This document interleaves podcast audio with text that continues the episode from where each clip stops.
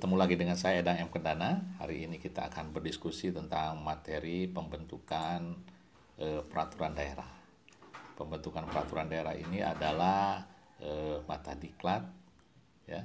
Nanti untuk pimpinan dan anggota DPRD juga ASN di lingkup pemerintah provinsi kabupaten kota. Hal yang mendasarinya adalah Undang-Undang nomor 23 tahun 2014 tentang pemerintahan daerah, kemudian ada undang-undang nomor 12 tahun 2011 ya, yang sekarang sudah diubah, telah diubah menjadi undang-undang nomor 15 tahun 2019 tentang perubahan atas undang-undang nomor 12 tahun 2011 tentang pembentukan peraturan perundang-undangan. Juga ada PP peraturan pemerintah nomor 12 tahun 2018 tentang pedoman penyusunan tata tertib eh, Dewan Perwakilan Rakyat Daerah Provinsi Kabupaten Kota. Juga ada Permendagri ya, nomor 120 tahun 2018 tentang perubahan atas eh, Permendagri nomor 80 tahun 2018 tentang pembentukan produk hukum daerah.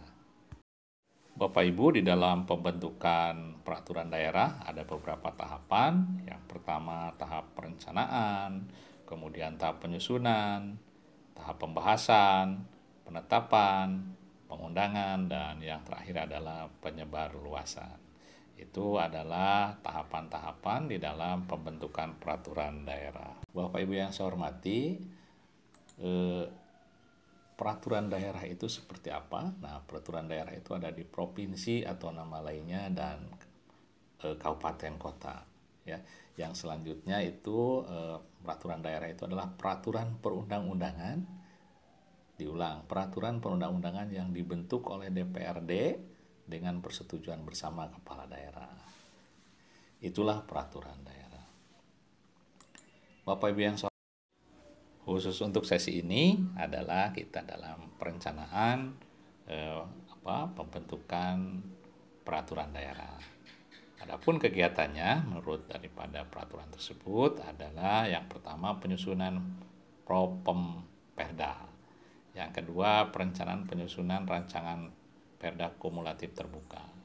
Dan langkah berikutnya adalah perencanaan penyusunan rancangan perda di luar propem perda.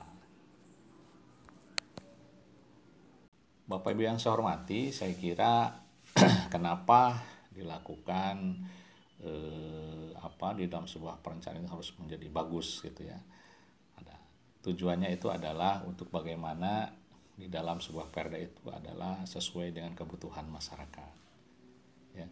Jadi bukan keinginan masyarakat golongan tertentu saja, tapi ini bagaimana benar-benar yang eh, apa mewujudkan daripada kebutuhan masyarakat.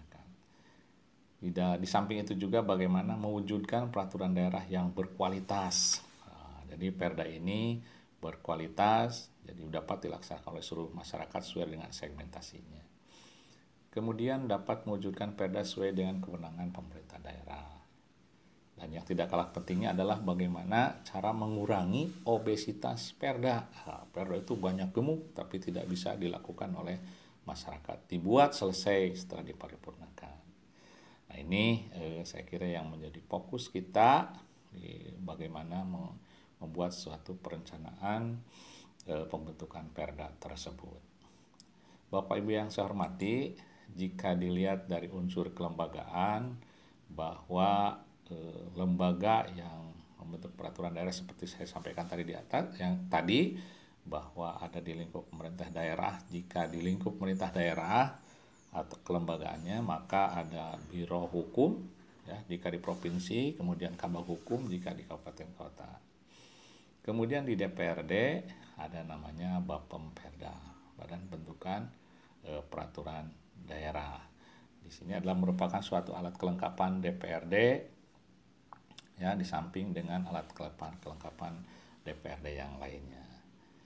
Bagaimana mekanismenya? Nah, mekanismenya di dalam perencanaan pembentukan Perda yang pertama adalah gubernur, bupati, wali kota itu adalah menginstruksikan kepada perangkat daerah untuk e, menyusun ya merencanakan apa yang akan dibuat di dalam rancangan peraturan daerah sesuai dengan tupoksinya tentunya. Nah, perangkat daerah ini menyusun dengan berdasarkan kepada eh, perintah peraturan perundang-undangan yang lebih tinggi, kemudian juga disesuaikan dengan rencana pembangunan daerah, kemudian juga aspirasi masyarakat daerah dan penyelenggaraan otonomi daerah eh, dan tugas pembantuan. Itu yang mendasari daripada organisasi perangkat daerah untuk melaksanakan kegiatan tersebut. Nah, Bapak Ibu yang saya hormati, eh, perangkat daerah itu adalah unsur membantu kepala daerah ya dan DPRD dalam menyelenggarakan urusan pemerintahan yang menjadi kewenangan daerah. Ada perbedaan eh, perangkat daerah di provinsi dan kabupaten kota. Kalau di kabupaten kota ada kecamatan itu saja yang bedakannya. yang lainnya hampir sama sekretariat-sekretariat, badan dinas dan inspektorat. Eh, Bapak Ibu yang saya hormati, setelah perangkat daerah eh, menyusun ini dapat juga mengikut sertakan daripada instansi vertikal yang ada di daerahnya. Juga yang tidak kalah pentingnya perangkat daerah menyusun rancangan peraturan daerah yang tadi saya sebutkan tersebut adalah harus disertai ya, disertai dengan naskah akademik. Nah, setelah naskah akademik ataupun keterangan yang lainnya. Setelah perangkat daerah menyusun tersebut, maka disampaikanlah, diajukanlah ke Biro Hukum jika di provinsi dan kabupaten kota itu diserahkan kepada kabak hukum. Eh, sekilas apa tadi itu naskah akademik ya disampaikan oleh OPD bahwa naskah akademik itu adalah naskah hasil penelitian atau pengkajian hukum dan hasil penelitian lainnya terhadap suatu masalah tertentu yang dapat dipertanggungjawabkan secara ilmiah. Jadi dapat dipertanggungjawabkan secara ilmiah mengenai pengaturan masalah tersebut dalam rancangan perda provinsi atau perda kabupaten kota sebagai solusi terhadap permasalahan dan kebutuhan masyarakat ya kebutuhan hukum masyarakat. Itulah eh, naskah akademi.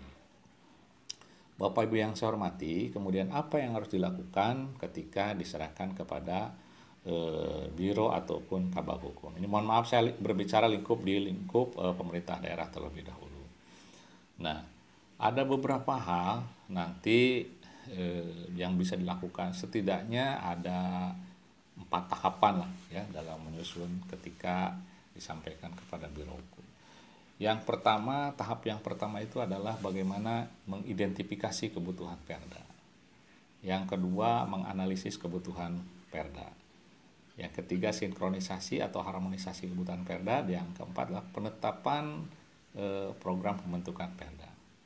Nah, di dalam identifikasi kebutuhan Perda ya tentunya juga harus e, berdasarkan pemetaan ya. Walaupun tadi sudah disebutkan e, itu tak saya ulang lagi, tapi ada salah satu hal yang tidak kalah pentingnya bagaimana dipetakan harus urusan penyelenggaraan e, sesuai dengan urusan penyelenggaraan otonomi daerah sesuai dengan Undang-Undang Nomor 23 tahun 2014 supaya tidak tidak tidak apa tidak tumpang tindih ya Kenapa tidak tumpang tindih? Ya, Bapak Ibu perhatikan nanti di lampiran di Undang-Undang Nomor 23 Tahun 2014 itu yang menjadi kewenangan daerah provinsi dan yang menjadi kewenangan kabupaten daerah eh, yang menjadi eh, yang menjadi kewenangan kabupaten kota. Jadi jangan sampai nanti tumpang tindih di dalam pembentukan perda. Ya, ini wajib hukumnya. Kemudian juga yang kedua eh, bagaimana eh, apa si rancangan peraturan daerah itu eh, supaya tidak berbenturan dengan peraturan yang lebih tinggi harus diidentifikasi program perda itu berdasarkan perintah perundang-undangan yang lebih tinggi undang-undang ada PP ada Perpres ya yang memberi amanah kepada daerah untuk buat perda misalkan gitu. nah kemudian yang selanjutnya adalah eh, identifikasi program perda berdasarkan kebutuhan bangunan daerah. Jadi sejalan tadi apa yang disampaikan oleh PD maka disesuaikan disesuaikan lagi oleh Biro Hukum dan bagian hukum. Jadi program perda dibentuk dalam rangka melaksanakan pembangunan daerah ya. Dibentuk sesuai dengan kebutuhan urusan konkuren atau di luar urusan konkuren yang tidak ada unsur perintah perundang-undangan yang lebih tinggi. Itu sesuai dengan program eh, perda berdasarkan kebutuhan pembangunan daerah. Yang terakhir adalah identifikasi program berdasarkan aspirasi masyarakat. Nah, tentunya masyarakat memberikan aspirasinya kepada eh, kita. Harus mengakomodasi ya kearifan lokal sepanjang tidak bertentangan dengan ketentuan peraturan perundang-undangan eh, yang ada.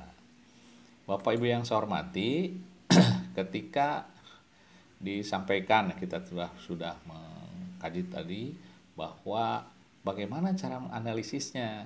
Nah, jika menganalisis yang perda dari kita dari pemerintah daerah ataupun dari kepala daerah maka biro hukum ataupun bagian hukum ya eh, mengkaji ya usulan program perda dari perangkat daerah untuk menentukan skala prioritas ya wajib nanti eh, pengkajian dilakukan dengan mensinergikan dengan kewenangan Pemda urusan pemerintahan wajib dan pilihan eh, apa perintah perundang-undangan yang lebih tinggi kebutuhan masyarakat dan pihak terkait.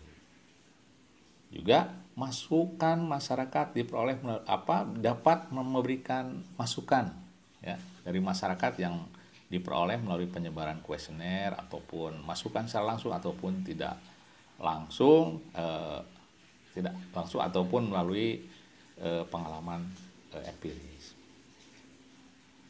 Nah, kemudian juga dapat membentuk tim ya untuk melakukan analisis eh, kebutuhan perenc eh, apa perencanaan pembentukan perda tersebut ya.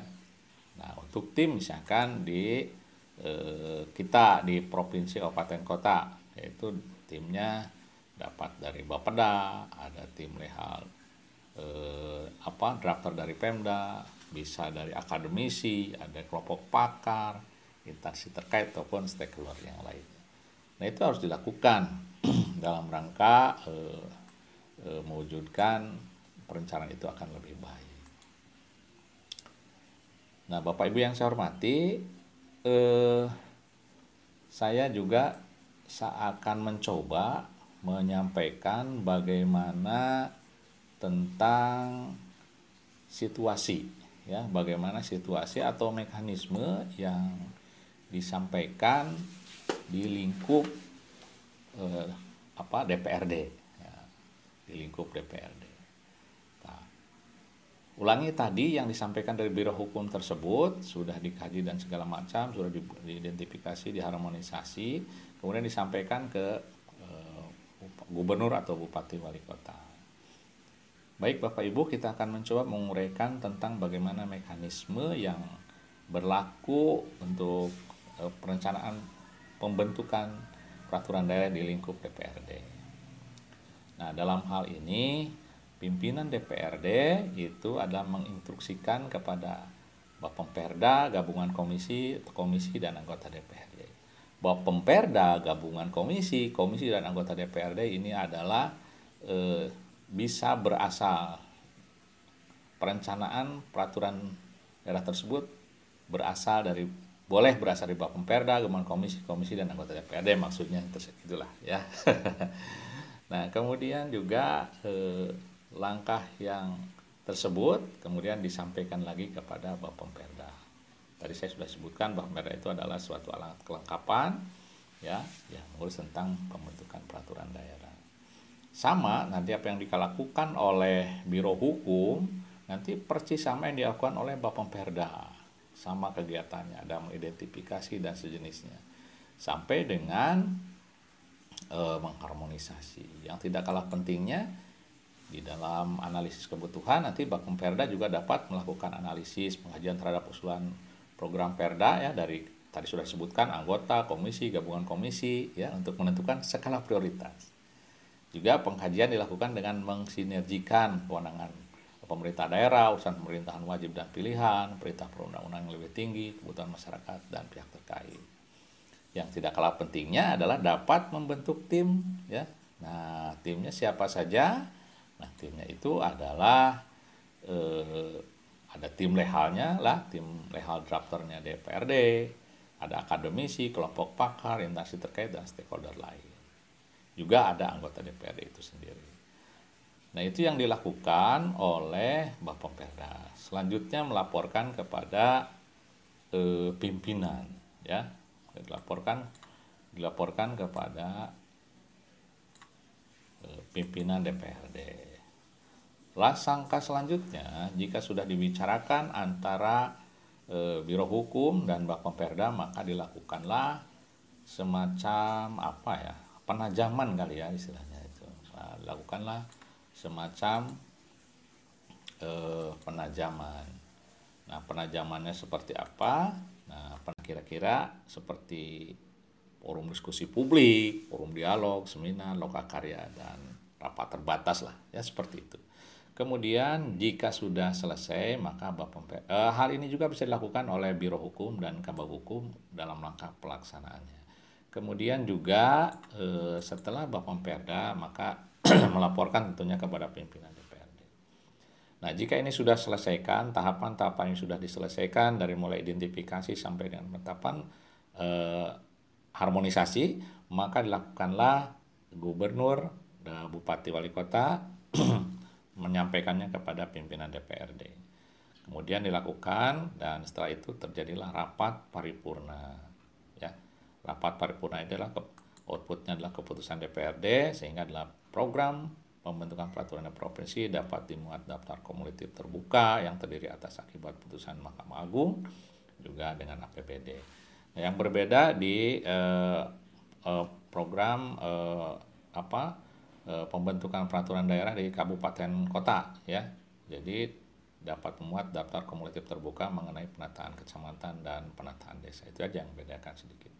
Nah, Bapak Ibu yang saya hormati, bagaimana dengan rancangan Perda di luar uh, program uh, pembentukan uh, peraturan daerah? Ya, itu bisa dilakukan dalam rangka mengatasi keadaan luar biasa, keadaan konflik ataupun bencana alam juga menindaklanjuti kerjasama dengan pihak lain, mengatasi keadaan tertentu lainnya yang memastikan adanya urgensi atas suatu rancangan perda yang dapat disetujui bersama oleh alat kelengkapan DPRD yang harus men, uh, ulangi yang khusus menangani bidang bentukan perda dan unit menangani bidang hukum pada pemerintah daerah ya. Kemudian perintah dan ketentuan peraturan perundang-undangan yang lebih tinggi setelah uh, program pembentukan peraturan daerah ditetapkan. Nah, Bapak Ibu yang saya hormati, saya tadi ada lupa eh, sedikit ketika organisasi perangkat daerah ataupun eh, yang menyampaikan rancangan eh, pembentukan peraturan daerah ini berasal dari Pemda ataupun besar DPRD ya bahwa eh, formatnya nanti sudah disiapkan di dalam eh, peraturan menterinya sudah ada. Saya kira itu cukup Bapak Ibu mohon maaf atas segala kekurangannya. Terima kasih. Wassalamualaikum warahmatullahi